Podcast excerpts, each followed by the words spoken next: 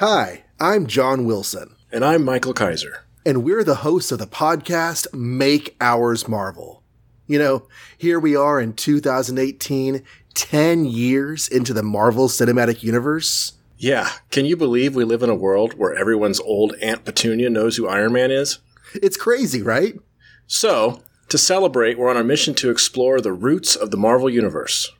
You know, you've thought about it. Some of you may have even done it, and now we're going to do it too. We're diving back into the long boxes of Marvel's history and podcasting our way through the whole universe. All of it.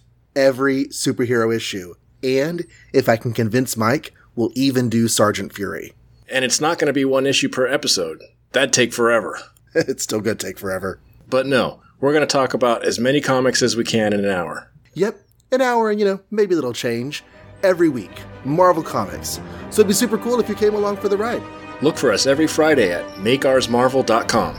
That's makeoursmarvel.com or on iTunes and all the other usual podcasty places. And if you want to read along with us and send us your thoughts, we might even read emails.